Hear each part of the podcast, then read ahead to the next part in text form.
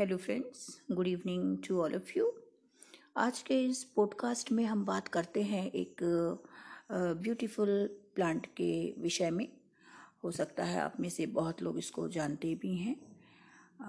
इसका नाम है बर्ड ऑफ़ पैराडाइज और भी इसे कई नामों से जाना जाता है। बर्ड ऑफ़ पैराडाइज को हम हेलिकोनिया रोस्ट्रेटा के नाम से भी जानते हैं।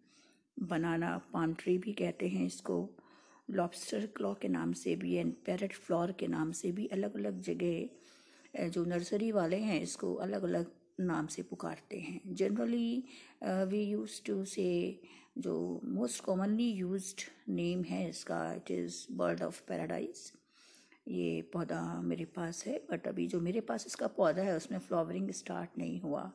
फ्लावरिंग के लिए it it takes time near about three two five years का जब ये होगा लगभग मतलब थोड़ा सा लंबा हो जाता है जब ये थोड़ा चार पाँच साल के बाद। अभी मेरा जो है वो ढाई तीन साल का पौधा हो गया, लेकिन उस पर भी फ्लावरिंग स्टार्ट नहीं हुआ।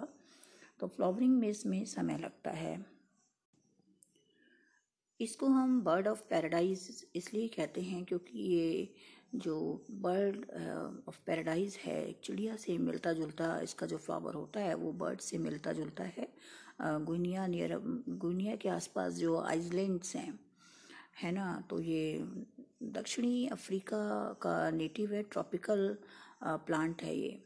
और एवरग्रीन पौधा है ये, लगभग फूल इसमें। जब इसमें फ्लावरिंग स्टार्ट हो जाएगा देन आफ्टर इसमें लगभग पूरे साल ही फ्लावरिंग होता है।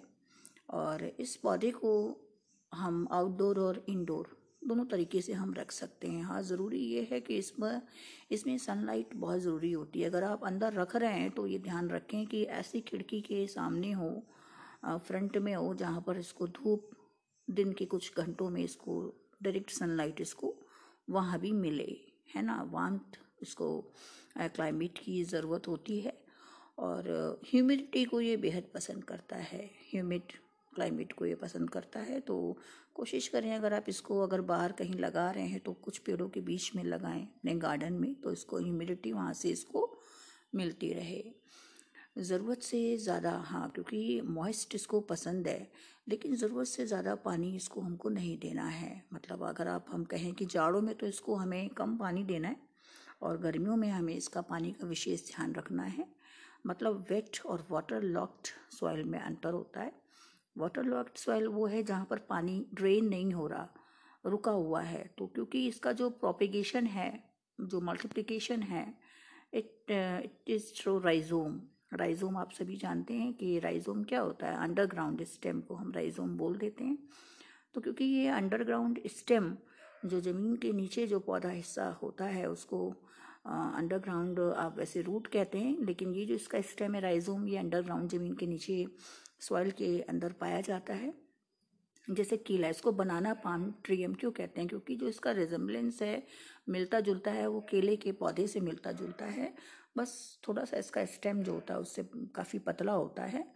लेकिन जो पत्ते वगैरह होते हैं, वो चौड़े होते हैं। बनाना ट्री के लीव्स के समान दिखने में लगते हैं लोगों को, इसलिए इसको हम बनाना पाम ट्री कहते हैं। और आपने देखा होगा कि जो केले का जो पौधा है, वो राइजोम से ग्रो करता है है ना, नीचे अंडरग्राउंड स्टेम से।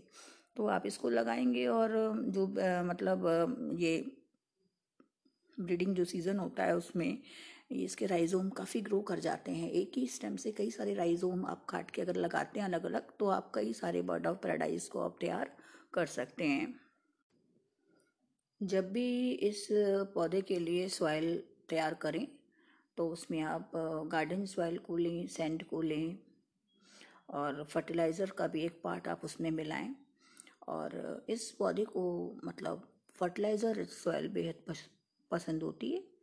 तो जब भी ये फ्लावरिंग मतलब जब ये फ्लावरिंग करने के लायक हो जाए तो आप इसमें विशेष फर्टिलाइज़र का ध्यान रखें। मतलब तीन चार साल चार पाँच साल पुराना पौधा हो, फर्टिलाइज़र वैसे तो डेली रूटीन में मतलब आपको मंथ में एक बार आपको पौधे को देना ही देना है। आप कोशिश करें चाहे लिक्विड फर्टिलाइज़र डालें या बोन मील आप डालें, लेकिन जब ये फ्लावरिंग स्टेज पर पहुँच जाए, है ना? तो तब आप इसमें स्पेशली फर्टिलाइज़र्स का विशेष ध्यान दें ताकि इसका फ्लावरिंग इसमें होता रहे। पत्तियों के टिप पर फ्लावरिंग इसका जो इन्फ्लोरेसेंस डेवलप होता है, एक लंबा मैं इसमें आपका पिक्चर डालूँगी, आप उसमें देखिएगा इसके फ्लावर्स को। एक चेन इन्फ्लोरेसेंस के फॉर्म में इसके फ्लावर्स बड़ी खूबसूरती के साथ लगते हैं। तो एक, जो इसका स्टेम होता है, उसके पत्ती के आखिरी सिरे पर एक लंबा इन्फ्लोरेसेंस फ्लावर्स का एक गुच्छा सा होता है और एक स्टेम पर एक ही आता है। तो जब वो, जब भी वो जो मतलब फ्लोरस इन्फ्लोरेसेंस है फ्लावर्स का जो बंच है, वो सूख जाए, उसके बाद नीचे बेस में से उस आप स्टेम को क्या करें? जो सीरो स्टेम है, उसको आप काट दें, ताकि उसके बगल से राइजोम से और नए स्टेम डेवलप हो जाएँ। बहुत ही खूबसूरत पौधा है generally red and yellow colour में देखने को मोस्टली मिलता है। एक और इसका कलर होता है कॉम्बिनेशन ब्लू एंड वाइट मैंने तो ये दो ही देखे हैं, सुने हैं मे बी और भी होते हों। और पैरट कलर इसको कहते हैं। बिल्कुल ये जैसे मतलब बर्ड्स खूबसूरत चिड़िया की तरह रिजम्बलेंस होता है रिजम्बल करता है। ये बड़ा ही खूबसूरत पौधा है। मेरे पास जो बर्ड ऑफ़ पैराडाइज है उसमें जब भी फ्लावरिंग होगा तो मैं उसका फ़ोटो ज़रूर शेयर करूँगी अपनी पॉडकास्ट के वॉल पर। और आज के इस पॉडकास्ट में मैंने आपसे ये अनोखे फ्लावर जिसको आई थिंक सो कि बहुत कम लोगों ने नाम सुना होगा, इसका ये कुछ ऐसे हैं कि जो हर नर्सरी पे नहीं पाए जाते हैं थोड़ा सा महँगे प्लांट्स होते हैं, है ना? तो इसको फिर से मैं एक बार नाम रिपीट करना चाहूँगी बर्ड ऑफ़ पैराडाइज और बनाना पाम ट्री के नाम से जनरली बनाना पाम ट्री के नाम से नर्सरी वाले इसको बोलते हैं। और पैरट फ्लावर भी कुछ लोग इसको बोलते हैं। और एक और नाम मैंने आपको इसका बताया कि जब ये इन्फ्लोरेसेंस डेवलप होना शुरू होता है तो लॉबस्टर क्लॉ मतलब पंजे की तरह लगता है ये, है ना? तो लॉबस्टर क्लॉ के नाम से भी इसको हम जानते हैं। बहुत ही इसमें नेक्टर होता है, जिसकी वजह से एक आपने हमिंग बर्ड का नाम सुना होगा हमिंग बर्ड है ना? तो वो जहाँ भी ये प्लांट होता है तो हमिंग बर्ड वहाँ पर आसपास देखने को मिलता है उससे नेक्टर को लेती है हमिंग बर्ड जो होती है। मेरे पास घर में मेरा जो है वहाँ पर हमीलिया एक पौधा होता है। मैं आपको किसी पॉडकास्ट में डिस्कस करूँगी हमीलिया के विषय में भी। तो हमीलिया पर भी मैंने एक बहुत ही छोटा सा बर्ड खूबसूरत बर्ड मैंने देखा है कि आती है, लेकिन एकदम से when I used to go to take any photograph of that humming bird तो वो एकदम से उड़ जाती है। और बड़ी खूबसूरत लगती है हमिंग बर्ड हमीलिया पर भी हमिंग बर्ड आती है।